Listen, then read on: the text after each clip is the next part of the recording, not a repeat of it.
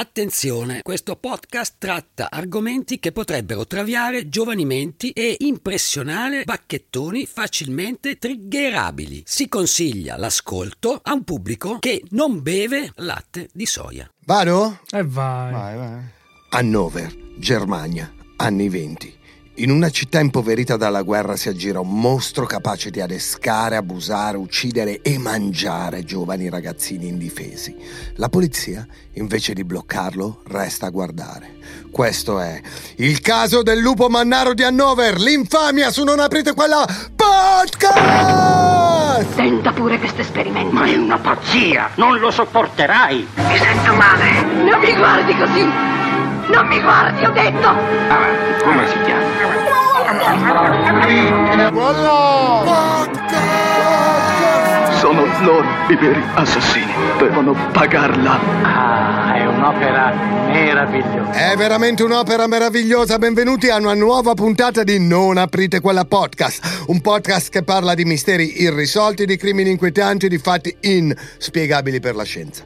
Io sono J-Ax e qui in diretta, ma registrata dagli studi di Willy Lorbo, nell'unica zona di Milano in cui le macchine elettriche non possono entrare, ho con me il dottor Pedari e il solo unico famigerato sexy Matteo Lenardon. Nello scorso episodio vi abbiamo raccontato una delle storie più inquietanti di tutto il nostro podcast, la storia di un lupo che, nella sua sete di sangue, cacciava di proposito ragazzi e bambini. In questo episodio scopriremo altre inquietanti rivelazioni dietro la storia di Fritz Harman, il figlio di Troia. Ma prima, se non l'avete già fatto, vi consigliamo di ascoltare per conoscere a fondo tutti i dettagli e la prima parte di questo caso. Per tutti gli altri, ecco un veloce recap per ricordarvi dove eravamo arrivati. In una Hannover distrutta dalla prima guerra mondiale si aggira un uomo che ha fame di sangue e carne umana. È Fritz Harman, un vagabondo con un passato da militare che riesce ad adescare, abusare e uccidere una quantità spaventosa di giovani ragazzi. Il tutto senza destare o quasi sospetti. E ora scopriremo proprio perché il lupo di Hannover ha passato così tanti anni a uccidere indisturbato. E infatti capiamo proprio come è stato possibile per Harman aver ucciso così tante persone senza attirare l'attenzione della polizia. Ai tempi di Harman, la sezione Buon Costume di Hannover era composta da 12 agenti e un commissario che dovevano sorvegliare circa 4.000 prostitute e almeno 300 uomini dediti anch'essi alla prostituzione. Le uniche tracce trovate eh, delle vittime di Harman sono sempre state grazie al lavoro di detective privati o dei genitori delle povere vittime, mai eh, dal lavoro della polizia. Inoltre fra il 18 e il 24 Harman ha lavorato stabilmente come informatore, addirittura aiutando le forze dell'ordine a rintracciare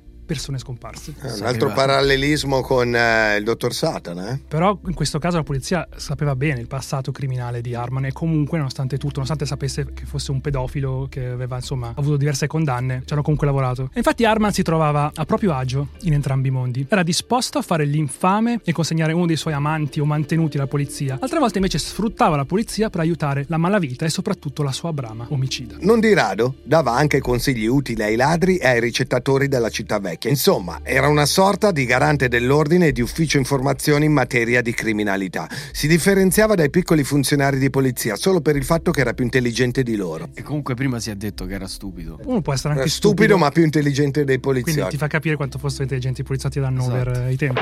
Ah, è un'opera meravigliosa.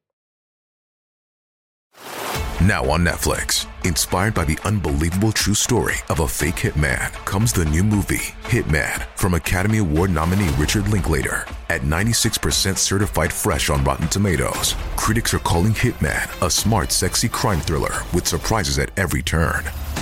Starring Glenn Powell and Adria Arjona, Hitman. Now playing on Netflix and in select theaters. Rated R.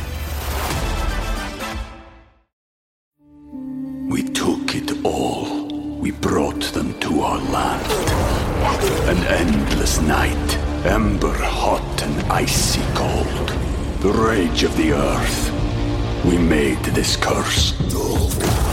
Carved it in the blood on our backs. We did not see. We could not, but she did. And in the end, What will I become? Senwa Saga. Hellblade 2.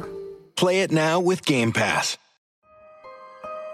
Quasi tutti i suoi delitti furono possibili grazie al fatto che per i ragazzi inesperti tra i 14 e i 18 anni Arman rappresentava un'autorità e una persona di fiducia. Ogni notte infatti perlustrava le sale d'attesa della stazione dove aveva sempre diritto d'ingresso grazie a un tesserino datogli dalla polizia. Arman era inoltre libero di varcare a qualunque ora i cancelli d'accesso ai binari, poiché gli impiegati lo conoscevano e gli facevano il saluto. Inoltre avvicinava i giovani viaggiatori o vagabondi, controllava i loro documenti, si informava sul luogo di destinazione e segnalava alla polizia ferroviaria individui e cose sospette. E pensate un po', è capitato addirittura che lui stesso si trovasse a condurre interrogatori nell'ufficio di polizia ferroviaria. Ma... Cioè, Cioè, c'è un'escalation un po'. ma infatti molte persone strana, erano- pensavano che lui facesse parte della polizia, lo chiamavano tipo agente Harman. E ai giovani del suo gradimento offriva un pasto caldo, un posto dove dormire, poi abusava di loro, uccidendo quelli più belli, come avevamo detto nella puntata precedente. I ragazzi che invece lo prendevano in giro o lo infastidivano, li segnalava alle forze dell'ordine e li faceva passare la notte in galera. Beh, forse era meglio infastidirlo. Secondo me. È meglio essere dei cessi stro- stronzi, la storia della nostra vita. Esatto.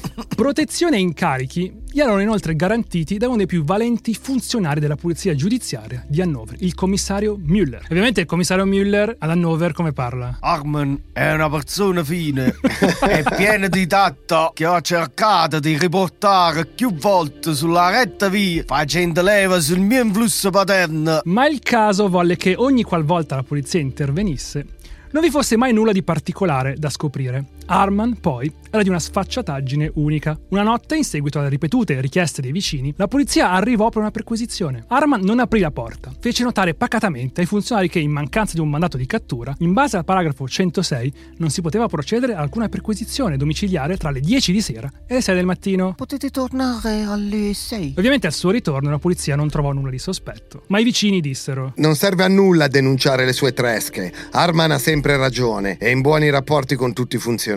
E l'epoca d'oro di Harman però non è ancora arrivata. Arriva ora, quando inizia a diventare addirittura titolare di un'agenzia di investigazioni private. Insomma, alla fine addirittura mise su, in un certo senso, una forza di polizia autonoma. Capiamo come accadde. Il commissario riposo Offerman, che lavorava alle dipendenze di un certo von Wims, responsabile dell'agenzia investigativa Van Heimschutz, fondata dall'Associazione Nobiliare della Bassa Sassonia. Un uomo tutto d'un pezzo, rigido, alto, asciutto, traboccante di sdegno morale. Sotto giuramento negava sdegnato di aver intrattenuto qualsiasi tipo di relazione con Harman e prendeva le distanze dal criminale finché un po' alla volta non gli dimostrarono che in varie occasioni aveva ricevuto denaro e regali da Harman, che aveva collaborato con lui alla soluzione di molti casi e infine che quando il primo aprile 1923 si era dimesso dal suo ufficio di investigazioni private aveva tranquillamente proposto a Harman di fondare in comune una loro agenzia, l'Agenzia Americana di Investigazioni Lasso. Harman si procurò un timbro con cui Olferman, in casa dello stesso assassino, stampigliò varie tessere munite di fotografie recanti la scritta Il titolare di questa tessera di riconoscimento è un detective della Lasso e lavora per la questura di Hannover. In tale veste prega chiunque di mettersi a disposizione per fornire eventuale assistenza. Da allora Harman fece largo uso di questa tessera nelle sue scorrerie alla stazione, anche dopo che, nel giugno del 1923, l'amicizia con Olferman si ruppe. Insomma, abbiamo capito che cosa. Eh, abbiamo capito che si era intortato questo Olferman, che comunque non doveva essere una cima già di suo, e che così intortava tutti. Insomma, grazie a questo tesserino faceva- che faceva vedere insomma, ai ragazzini e a chiunque altro, lui è praticamente un intoccabile. Ovviamente, se tu vedi un tesserino del genere, specialmente un ragazzino, come fa a non fidarsi di una persona che in teoria dovrebbe difenderlo, mentre in realtà è un lupo che voleva. Farne la sua preda. E adesso parliamo appunto di, di alcune delle vittime di Arman: 30 ragazzi morti. Sono questi i casi che è stato possibile collegare con certezza ad Arman, anche se quando gli veniva chiesto quante persone avesse ucciso, rispondeva: Possono essere 30 come 40, non so. Ci sono anche vittime che non conoscete, ma non sono quelle che dite voi. Conosciamo alcune delle vittime e come sono state uccise. Friedel Rothe, nato il 17 luglio 1901, scomparso il 25 settembre 1918. Friedel, pur dovendo preparare gli esami, non faceva altro che andare a zonzo, fumare, rimpinzarsi di dolciumi per procurarsi dei soldi vendette di nascosto gli abiti del padre. Quando il padre lo venne a sapere, lo bastonò per bene, facendo scappare il giovane da casa. Solo un paio di giorni più tardi, la madre, ormai in preda al panico, ricevette una cartolina che diceva Cara mamma, Sono ormai via da due giorni, ma tornerò a casa solo se sarai di nuovo buona con me. Cari saluti, tuo figlio Fritz. Quel giorno stesso il padre fece ritorno dal fronte. I genitori intrapresero subito ricerche accuratissime, ma il loro unico figlio era scomparso nel nulla. Gli amici dello scomparso ammisero di aver conosciuto al caffè un signore distinto, un agente della polizia giudiziaria a carico di Doni che, dopo averli portati nel bosco, aveva abusato di loro. Chissà chi sarà questo distinto signore, eh? non, non lo possiamo neanche immaginare. I poliziotti non fecero niente, ma gli amici del ragazzo cominciarono a indagare e risalirono all'abitazione di quel signore distinto. Cioè, dei quindicenni praticamente hanno trovato chi aveva abusato del loro amico, non la polizia. Sempre non la polizia comunque. Chiunque, ma non la polizia. La casa di Arman, ovviamente. I genitori del ragazzo lo denunciano. La polizia perquisisce la casa, ma non trovano niente. Arrestano solo il lupo e lo condannano a nove mesi per corruzione di minorenne. In realtà, Nel momento in cui l'agente Browns mi arrestò, la testa del ragazzo assassinato era nascosta dietro la stufa, sotto un foglio di giornale. In seguito l'ho sepolta nel cimitero di Stoken. pensa a te. Nove mesi per aver abusato di un ragazzino. E c'era la testa dietro la stufa. Esatto. Che non- come fai a non trovarlo? C'è anche l'odore, è talmente nauseabondo l'odore di un cadavere. Come fai a non sentirlo? Andiamo alla prossima vittima. Fritz Franke, il berlinese, nato il 31 ottobre 1906, scomparso il 12 febbraio 1923. Due prostitute, amiche di Arman, entrano in un distretto di polizia con in mano due pezzi di carne. Una di loro sbatte i due pezzi su una scrivania e chiede al poliziotto presente. Per caso si tratta di carne umana? Cioè, ma ti rendi conto? tu cosa, cosa faresti cioè, se uno ti dicesse una cosa del genere? E chiamo te, ti chiedo da assaggiare, visto che tu l'hai provata, e mi faccio dire. Il poliziotto non capisce e chiede più informazioni. La seconda prostituta prova a spiegargli perché sono lì. Due giorni fa, Ellie e io abbiamo conosciuto un bel ragazzo in casa del signor Harman. Veniva da Berlino e sapeva suonare bene il pianoforte. Eravamo tutti ospiti di Harman. C'era anche un tale signore Granz. A un certo punto Harman dice: Il signor Granz era il 22enne di cui era innamorato, che in realtà Granz poi sfruttava lui, insomma si sfruttava una vicenda. E ora che ve ne andiate o visite, vieni commissario Olferman, abbiamo una questione importante da discutere. Allora Granz, Ellie e io ce ne siamo andati a ballare. Nel locale il giovanotto di Berlino si è messo a fare un po' di musica. Ellie e io abbiamo ballato con il signor Granz. Decidiamo quindi di tornarcene a casa e mentre accompagniamo il giovane da Harman, il signor Granz dice all'orecchio di Ellie. Ehi, oh c'è quello di Falapelle. Riferendosi al forestiero. Poi il mattino seguente vado come al solito a casa di Arman a pulire la stanza. Arman apre la porta, il bel giovane dai capelli biondo scuro è a letto, con il busto seminudo, pallidissimo. Spaventata a morte mi avvicino e chiedo: Che gli prende? Arman, comprendo il giovane, bisbiglia. Se vuoi dormire, esci. Torna nel pomeriggio a riordinare la stanza. Dunque me ne vado a casa e dico a Ellie: Là c'è qualcosa che mi puzza. Sì, un cadavere. Il pomeriggio eccomi di nuovo da Harman. Lui si è chiuso dentro a chiave e grida attraverso una fessura. Adesso da fare, torna stasera verso le sette. La sera al mio arrivo tutte le finestre sono spalancate, la stanza è già pulita e lucidata a specchio. Harman è sudato in maniche di camicia e piuttosto teso mi domanda. Che per caso si sente cattivo odore qui dentro? Che faccia da cazzo. Più tardi sono arrivati anche il signor Grans ed Ellie. Ellie e io eravamo molto scettiche e continuavamo a chiedere cos'è successo al berlinese. Harman ci prendeva in giro, ma Grans ci ha tranquillizzate. Due giorni dopo, Ellie e io abbiamo pulito la stanza di Harman, così abbiamo approfittato dell'occasione per rovistare nei cassetti. In quello del tavolo c'erano il bocchino e il portafoglio del berlinese. Abbiamo forzato anche lo sportello del ripostiglio nel sottoscala. Lì abbiamo trovato un grembiule sporco di sangue e una grossa pentola piena di carne con una capienza di 25 litri. Ne abbiamo presi di nascosto due pezzi, coperti di peli. Eccoli. Che bello. No, Tiè, ecco due pezzi di Alla carne polizia, top. pelosi. Casualmente, però, ad ascoltare le due c'era il commissario Muller, proprio l'uomo al cui servizio Arman lavorava come informatore. Che sfiga! E Muller ascolta incredulo quelle parole e poi le manda dal medico legale Alex Shaxbitz, che sicuro di sé non esamina i pezzi di carne al microscopio, ma ridendo allegramente se li mette sotto il naso e dice: Oggi non riesco a sentirne l'odore perché sono raffreddato. Ma lo vede anche un cieco che sono cotica di maiale. Ah, Mamma medico mia. legale che se l'annusa. E invece in realtà le due prostitute ci avevano visto giusto. Gli abiti del berlinese finirono invece nel guardaroba di Grams. Comunque anche Grams era colluso, eh, perché la- li avrebbe visti i vestiti del berlinese addosso al berlinese. Eh, C'era certo, uscito. sapeva cosa faceva Anche Grams era un pezzo di merda pure lui. Altra vittima, e d'ora in poi non mi tedeschi gli dice pedar perché io non ce la faccio, vai. Wilhelm Schulz. Di? Colon. Nato il 31 agosto 1906, scomparso il 20 marzo 1923. Un apprendista scrivano, un ragazzo di 16 anni e mezzo, andava a lavorare in città e un giorno non fece più ritorno. I suoi resti non sono stati identificati. Harman lo adescò alla stazione e lo portò via con sé. Col tesserino andava là, chiedeva informazioni e poi insomma in qualche modo li convince a seguirlo. Roland Hook. Nato il 7 agosto 1907, scomparso il 23 maggio 1923. Figlio unico dei coniugi Hook. farmacisti, età 15 anni e mezzo. Una sera in cui i genitori erano a un concerto, il giovane sistemò i suoi vestiti migliori in una valigia, prese dei soldi e si congedò dal suo più caro amico. Afin, saluta per me i miei genitori. Io parto. In preda al panico, padre e madre corrono al posto di polizia ferroviaria. Il responsabile, il commissario, Von Loschi. li rimprovera. Non posso mica mettere in moto l'intero apparato per un ragazzo fuggito di casa. Che stronzo. Mamma mia. Però questa volta i genitori del ragazzo hanno la grana e successive indagini partite durante il processo fanno venire alla luce il fallimento totale nell'apparato di polizia di Hannover. Si viene così a sapere che il povero padre non ha neppure potuto telefonare alla polizia ferroviaria di Brema e Amburgo. Aveva richiesto l'aiuto di un agente per compiere delle ricerche nei bassi fondi della città vecchia e per tutta risposta si è sentito dire non è di nostra competenza. La denuncia di scomparsa non è stata neppure inoltrata. Riuscirono a riconoscere il loro figlio dai bottoni della giacca che Harman aveva regalato a Grans, l'unica cosa rimasta del ragazzo. Madonna. Figlio di puttana infame, mamma mia. Andiamo alla prossima vittima. Ernst Ehrenberg. Nato il 30 settembre 1909, scomparso il 25 giugno 1923.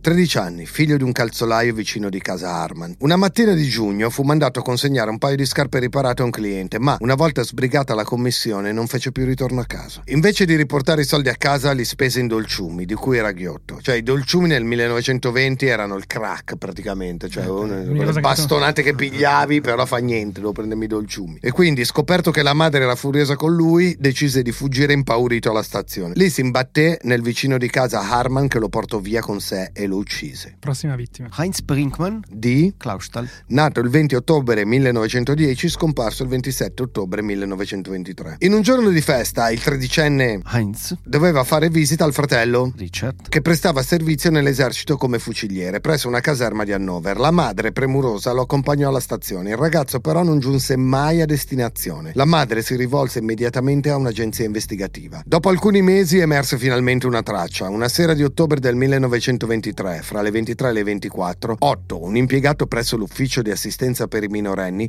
fu testimone alla stazione centrale di Hannover di una scena che gli rimase impressa nella memoria. Nell'atrio si trovava un ragazzo sui 14 anni, snello, dal viso magro e ossuto, con indosso un abito di velluto a coste di color marrone. Vicino a lui c'erano un uomo di una certa età e un signore robusto, ben vestito, che parlava animatamente con gli altri due. Otto però aveva già notato questo signore nella sala d'aspetto, durante le numerose soste notturne nella stazione di Hannover a cui lo costringevano i suoi frequenti viaggi. Era rimasto sorpreso nel vedere che, sebbene di notte nessuno potesse accedere alle sale d'attesa sprovvisto di biglietto, quel signore entrava e usciva continuamente e si fermava a parlare con tutti i ragazzi tra i 16 e i 20 anni. Aveva dunque domandato a un impiegato delle ferrovie se anche il signore lavorava per l'ufficio d'assistenza, ma questi gli aveva risposto: No, è un agente della polizia giudiziaria. Quell'uomo era Harman. Heinz. Era giunto ad Hannover troppo tardi per poter far visita al fratello la sera stessa. Si fermò quindi in stazione. Harman stava perlustrando la zona. Gli promise un alloggio per la notte e lo uccise. Prossima vittima. Friedrich Abeling. Nato il 14 marzo 1913, scomparso il 26 maggio 1924. Friedrich. Aveva solo 11 anni ed era alto appena 1,10 m. No, questa non ce la faccio. Matteo,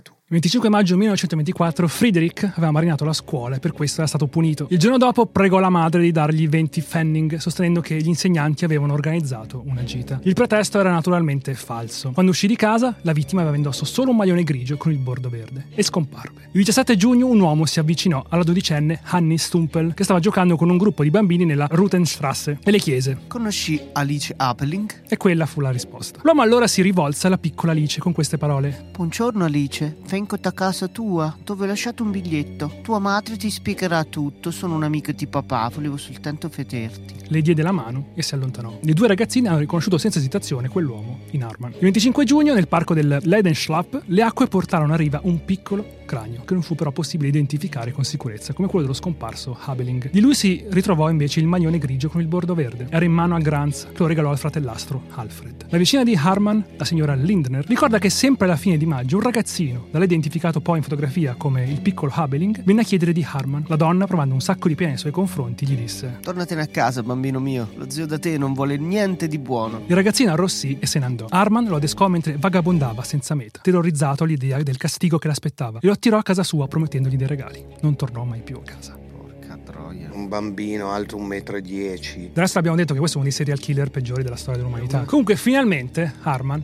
viene catturato. Non grazie al lavoro della polizia, come dicevamo, ma grazie alla tenacia dei genitori di una delle vittime. E ascoltiamo come. Tra le vittime di Harman c'era anche un giovane di nome Robert Fitzel. i cui genitori nel giro di un anno avevano preso d'assedio la questura ben 17 volte per avere notizie del figliuolo scomparso. Vorrei anche vedere, io la facevo saltare la questura.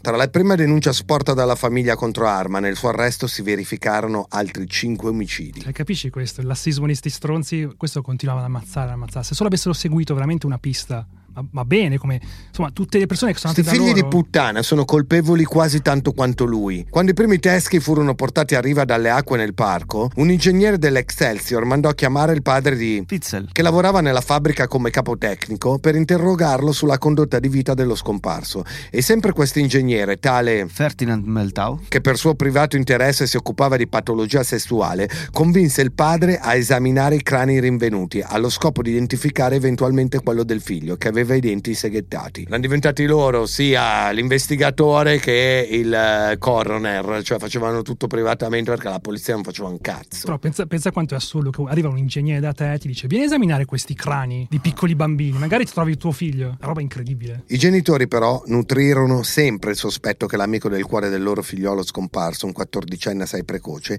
dovesse sapere qualcosa sulla sua scomparsa che, per paura o per vergogna, non voleva rivelare. Lui comunque, oltre ovviamente a uccidere questi bambini, di solito abusava anche dei- degli amici di questi bambini, quindi ovviamente si vergognavano di dire qualcosa. Non essendo riuscito a cavargli nulla di bocca nonostante un'assidua operazione di persuasione, il padre di Robert Fitzel. fece un ultimo tentativo approfittando di un'occasione propizia. Il piccolo testardo aveva chiesto in prestito una bicicletta al fratello maggiore dello scomparso per sbrigare delle commissioni urgenti in campagna. Gli dissero senza tanti giri di parole: La bicicletta l'avrai solo se ci dici con chi Robert è stato al circo il 26 aprile. Alla fine ottennero la risposta. Con un agente di polizia della stazione. Il ragazzo aveva mantenuto rigorosamente il silenzio perché lui stesso era stato adescato da Harman che, dopo avergli usato violenza, lo aveva persino messo in contatto con signori dell'alta società che continuarono ad abusare di lui. Capisci?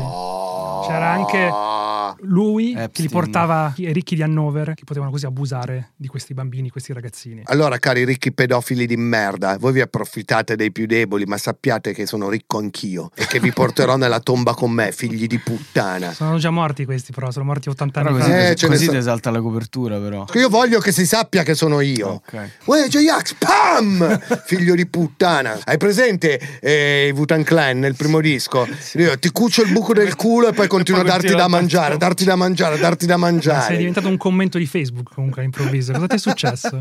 Te l'ho detto, quando si tratta di bambini io non ci vedo più. Vabbè, andiamo avanti con la storia, dai. Così quindi al ritrovamento del cranio si era raggiunto un secondo indizio, cui fece seguito un terzo perché allora tra gli oggetti personali di Arman furono scoperti alcuni indumenti appartenuti allo scomparso. Arman tuttavia non si decideva a confessare. Ecco però cosa gli accadde a quel punto. I genitori di Fitzel. sono entrati in questura davanti alla porta di un ufficio, in attesa per poter esporre per l'ennesima volta le loro congetture al commissario Raz. quando ad un tratto passa davanti a loro una piccola donna dalla faccia appuntita, in compagnia di un ragazzo di circa 18 anni. Di colpo la madre esclama afferrando sconvolta il braccio del padre. Quel giovane indossa l'abito del nostro Robert. Ma sempre il vestito, ma questo era un coglione, però. Cioè, È una delle sue professioni, diciamo, legali, tra virgolette, era quella di rivendere vestiti usati. Quindi quando uccideva le persone, usava i loro vestiti per rivenderli o regalarli a chi aveva intorno. La donna e il ragazzo si dileguano non appena si accorgono di essere osservati. Witzel. Però li inseguono con un poliziotto, li raggiungono e si informano sulla provenienza di quegli indumenti. Invece di rispondere, il giovane domanda a sua volta: I signori si chiamano forse. Witzel. Nella tasca dei calzoni era rimasto un documento d'identità intestato quel nome. Pure. E l'abito gliel'aveva fornito Harman. La donna è la Engel, la padrona di casa di Ci quest'ultimo. La- ricordiamo, no? La Sì, Engel? certo, quella che aveva l'osteria, no? Sì, a cui Arman vendeva la carne. La quale si trovava casualmente in questura per chiedere ragguagli sulla pensione militare del suo inquilino. I vari indizi vennero subito messi davanti agli occhi del colpevole: i genitori, il cranio, gli indumenti, il giovane amico, l'abito identificato in cui si trovava il documento restituito a Arman e da lui stracciato. E ora che si era fatta piena luce sulla vicenda, per la prima volta, dietro consiglio della sorella, egli ammette la possibilità di aver soffocato, morso e strangolato dei ragazzi mentre era in preda a una frenesia sessuale. E qua ti diverti, mo, eh? Qua arriva la parte che ti piace. Da quel momento ha inizio la tortura degli interrogatori, tanto frequente nella pratica del diritto penale moderno quanto in quella del diritto medievale. Oh, ti piace il diritto medievale a te? Sì, sui pedofili sì, sottoponendo l'imputato a interminabili interrogatori, impedendogli di dormire, indebolendo nell'organismo con purganti o per mezzo di una rigida terapia, che non è nulla rispetto a quello che ti farei io. Cosa succede quando fai tutto questo? Si rende docile anche il più ostinato e incallito dei criminali, fino a farlo crollare, per poi dargli sollievo, ristoro, conforto, incoraggiamento, nella misura in cui è disposto ad alleggerirsi la coscienza. Dopo sette giorni trascorsi in preda ad accessi di rabbia e crisi di pianto, Arman infine crollò e chiese del pastore Harteland. che l'aveva cresimato per potersi confessare. Il religioso però non poteva ricevere una simile confessione dato l'obbligo di osservare il segreto che gli derivava dal suo ufficio così alla fine Arman si risolse un po' alla volta a rivelare sempre nuovi crimini al commissario e al giudice istruttore. Mostrò loro persino lo scheletro di un ragazzo di 16 anni le cui articolazioni erano ancora grasse e viscide, tanto che fu possibile riconoscere in quei resti le spoglie mortali dell'ultima vittima Eric de Vries. ucciso il 15 giugno. Da quel momento in poi si presentarono di continuo persone che avevano acquistato abiti o carne da Arman, da Granz, dalla Engel. In tal modo si poterono attribuire all'assassino con un alto grado di probabilità delitti che fino allora erano inconfessati. Perché il modus operandi era quello alla fine. Eh sì. Sinché Arman non tentò più nemmeno di negare, ma si limitò a ripetere la solita frase. Aggiunga pure questo. Cosa pensate di questa. di come è stato catturato? Ci è voluto un bel po'. C'è voluta ostinazione di questi genitori e è un colpo di culo pazzesco che mentre erano in questura c'era anche la Engel e riconosco I vestiti, i vestiti del loro figlio. Andiamo al processo. La corte riceve l'incarico di Risolvere il processo in modo rapido, nel giro di 12-14 giorni di udienza senza sollevare scandali ai sensi del paragrafo 263 del codice di procedura penale, evitando di compromettere uffici pubblici e autorità. Ah, ecco perché. Vai a fare in Ecco culo, perché, vai a fare in vedi? culo, pezzo di merda, pezzi di merda. Hai capito? C'era questo paragrafo importante in cui adesso scopriamo una cosa. Ah, è un'opera meravigliosa. We took it all. We brought them to our land. An endless night, ember hot and icy cold. The rage of the earth. We made this curse. Carved it in the blood on our backs. We did not see. We could not, but she did. And in the end, What will I become? Senwa Saga. Hellblade 2. Play it now with Game Pass. This episode is brought to you by Shopify. Whether you're selling a little or a lot, Shopify helps you do your thing, however you cha-ching. From the launch your online shop stage, all the way to the we just hit a million orders stage. No matter what stage you're in, Shopify's there to help you grow. Sign up for a $1 per month trial period at shopify.com slash special offer, all lowercase. That's shopify.com slash special offer. Comunque Arman e Granz non avevano soldi per potersi permettere avvocati in grado di montare una difesa come si deve, quindi ai due vennero assegnati due difensori d'ufficio. In realtà un principe del foro berlinese, per pubblicità probabilmente, si era offerto di assumere la difesa del lupo mannaro pro bono, però sorse un problema. Arman aveva paura solo di due cose, dei manicomi e dei comunisti. Dopo aver accettato la sua offerta, si convinse però che sarebbe stato difeso da un rosso e quindi, all'ultimo momento, si prostò al giudice così. La prego, vostro onore, nomini come difensore d'ufficio un altro un'altra persona, chiunque, ma non quel comunista di Berlino. Solo i comunisti. Cioè, questo letteralmente mangiava i bambini e aveva paura dei comunisti.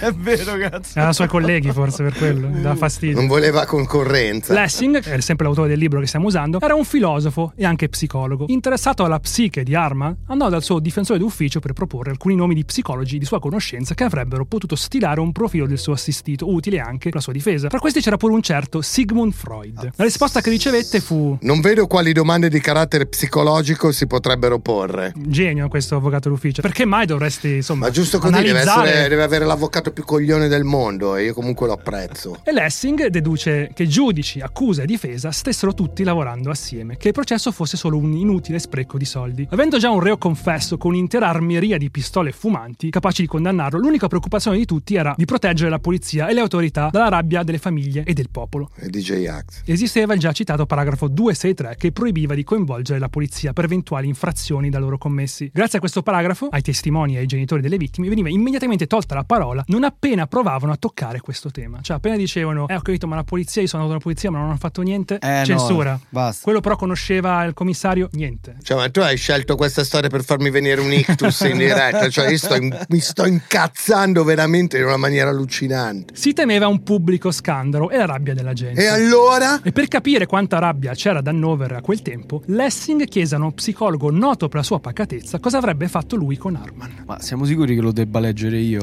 No, lo leggo io, Eh. Vai, vai, leggilo tu, va. Come agirei io? Darei alle 30 madri dei ragazzi dilaniati la possibilità di abbattere le sbarre e dilaniare Arman. Questa sarebbe giustizia viva. Lasciarlo divorare dalle fiamme, svanire nelle fiamme che non si è riusciti a domare, poiché la vita restituisce colpo su colpo, non importa se si era incapaci di intendere e di volere o se per caso si era migliorati. E questo è bello, questo è vero. Perciò niente spazio ai sentimentalismi, ma la disgustosa idiozia di una sentenza capitale nel vile anonimato della società offesa è un atto assurdo, desolante. Che cazzo ridete? Ha ragione in pieno. E questo figlio di puttana la pena di morte è un regalo. rido di È un regalo. del, del livore. E perché non lo provate anche voi? Perché non avete figli? Esatto, è quello il motivo. A proposito di questo, insomma, abbiamo detto del paragrafo 263 dell'inutilità di questo processo, secondo, secondo tutti. Ma Lessing dice anche una cosa molto interessante: dice che non si può condannare un serpente senza consegnare alla giustizia anche la palude, da cui solo esso ha tratto nutrimento. Per dire, non puoi condannare solo Harman. Pensa che giri di parole ha dovuto fare questo qua per non farsi arrestare, figa. In realtà ha fatto una brutta fine. Lessing. Ecco, figurati. Visto che c'entra col, col caso, Lessing era ebreo, quando insomma annusò che le cose stavano peggiorando sempre di più, si, se ne andò in Cecoslovacchia, ma i nazisti mandarono delle- dei sicari e gli, gli spararono attraverso la finestra mentre scriveva e lo ammazzarono. Lessing, rest in power, uno di noi. Intanto Grants, durante il processo, è così freddo nei confronti di Harman da portare il lupo a meditare una tremenda vendetta, implicarlo in modo diretto nei suoi omicidi per portarlo al patibolo insieme a lui. Hans non solo mi procurava i ragazzi perché li uccidessi, non solo mi eccitava con ogni possibile trucco e istruiva i giovincelli a farmi perdere la testa, ma sfruttava anche con freddo calcolo la mia pazzia e per giorni interi tentava di convincermi ad ammazzare quei ragazzi di cui voleva avere i vestiti. Lui stesso ha ucciso e in modo ancora più crudele del mio. Kranz e il suo amico attirarono nella mia soffitta Adolf Hennis, un ragazzo di 17 anni con cui erano in lite per affari di donne e lo ammazzarono a tradimento. Poi presero i suoi abiti e al mio ritorno mi mostrarono ghignando il cadavere dicendo questo è uno dei tuoi. Mi misi a piangere e li implorai. Portate via il corpo. Non ha segni di denti sul collo. Non può essere uno dei miei. Ti rendi conto? Ma Non c'hai no, segno, non è eh. mio, ragazzi, non non rompetemi il cazzo. Ma loro mi accusarono di averlo ucciso, se la filarono e io dovetti squartare il cadavere e farlo sparire. Qua c'è da dire che per vendicarsi del fatto che Grants durante il processo fosse così freddo e distante da lui, Harman si inventò questa storia perché in realtà Grants non aveva mai fisicamente ucciso nessuno. Sicuramente conosceva conosceva degli omicidi che Harman commetteva e Sì, vabbè, ma anche se non ha mai ucciso nessuno fisicamente, va bene così. Vado a fare in culo sul patibolo pure Grans. Comunque, raggiunto lo scopo di non dover morire da solo, le sue deposizioni a carico di Grants si fecero sempre più inconsistenti, tanto da suscitare sospetti. Harman infatti si ritraeva con un tremito ogni qualvolta l'amico riusciva a pronunciare anche una sola parola che suonasse un po' più gentile. La mattina del 19 dicembre, alle 10, fu pronunciato il verdetto. A carico di Harman furono emesse 24 condanne a morte per 21 capi d'accusa. Grants fu condannato a morte per istigazione all'omicidio e a 12 anni di reclusione per concorso in omicidio. Harman accettò la sentenza. Grants fece ricorso per violazione delle norme processuali. E qui alla fine, dopo, insomma, dopo la condanna, abbiamo una lettera di Harman, che è una specie di j'accuse a tutto il resto dell'umanità, e la invia proprio a Lessing. Sentiamo cosa diceva in questa lettera. Voglio parlare dell'unico essere a cui ho fatto soltanto del bene, che mi ha voltato le spalle quando il mio terribile segreto è venuto alla luce. Per l'ultima volta l'ho corteggiato. Poi l'ho fatto cadere nei miei artigli e sono rimasto ad aspettare. Visto che non poteva amarmi, ho ucciso anche lui. Ma questa è stata altresì la mia vendetta nei confronti della polizia. Ovviamente parla di Grants. ucciso nel senso che l'ha mandato a pena di morte. La polizia che mi ha sottoposto ad ancherie, usato e corrotto fingendo ipocritamente di volermi rendere migliore. Quando però la sua complicità è divenuta manifesta, tutti mi hanno rinnegato, ci tenevano a guadagnarsi ancora una volta con il mio aiuto facili corone dall'oro per la carriera. Mi hanno rotto il sedere, mi hanno schiacciato i testicoli, lì non si vedono i maltrattamenti. Mi hanno percosso con un tubo di gomma, non lascia lividi. Non mi hanno dato pace finché non ho confessato quello che loro volevano sentire. Io sono stato l'artefice del loro trionfo. Siamo riusciti a cavarne fuori qualcosa e con l'aiuto della polizia ho compiuto anche il mio ultimo misfatto. Ho distrutto la cosa più cara che avessi al mondo. Così mi sono preso gioco di tutti, proprio quando quelli credevano di avermi in pugno. Ho reso gradevoli le mie ultime settimane di vita, rendendomi gradevole ai vostri occhi. Ma io mi sono soltanto servito di voi.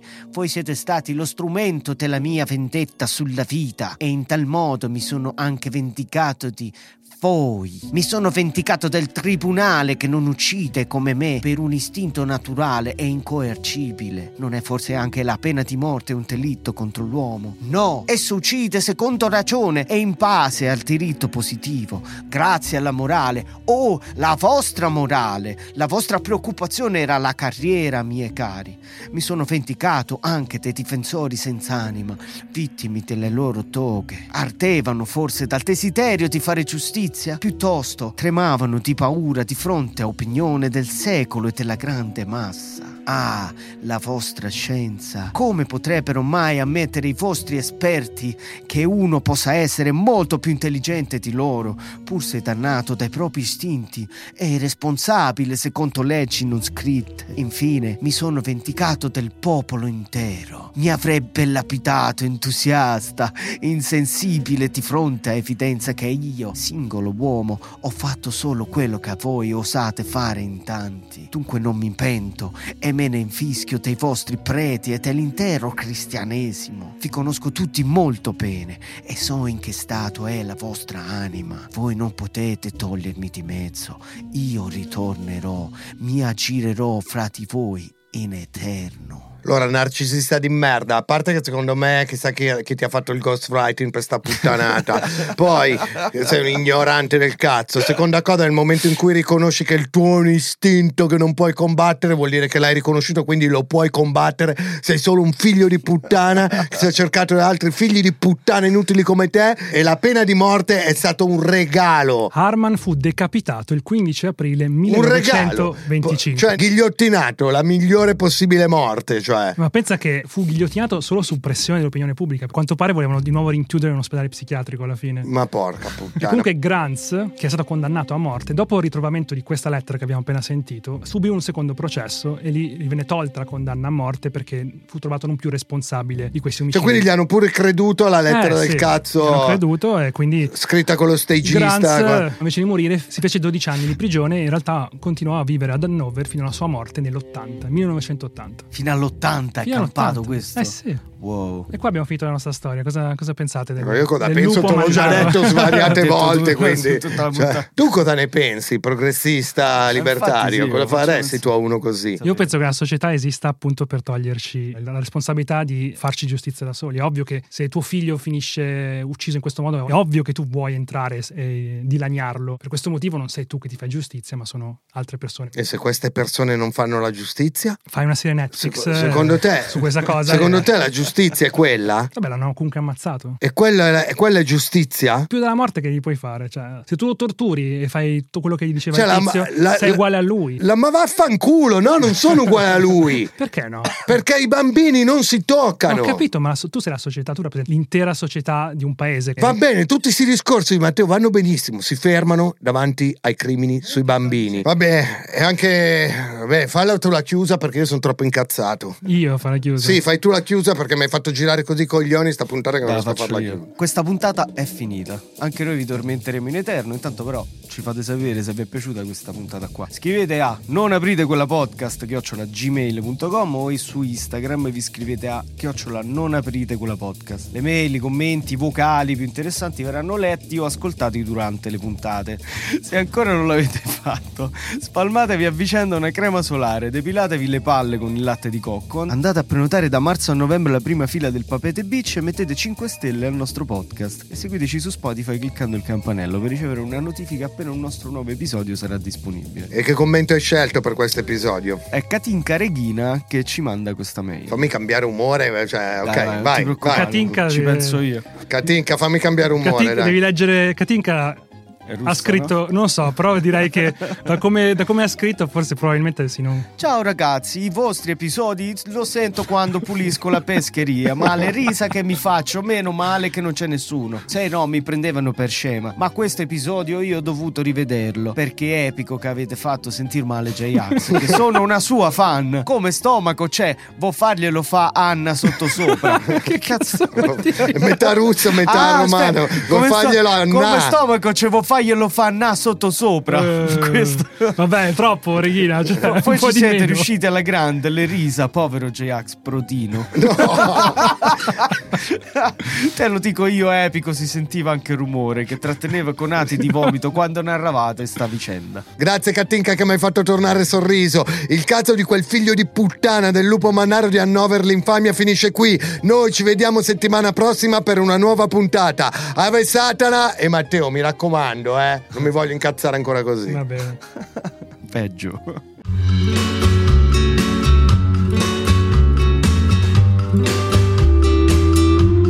Non aprite quella podcast è una produzione Spotify Studios in collaborazione con Willy Lorbo, scritto da Matteo Lenardon. Produttori esecutivi Alessandro Aleotti e Jacopo Penzo, fonico Marco Zangirolami, online producer Alberto Marin, assistente di produzione Alberto Turbofiocco Carrato. Ascolta il wrap cap della puntata di Pedar su Instagram all'indirizzo non aprite quella podcast.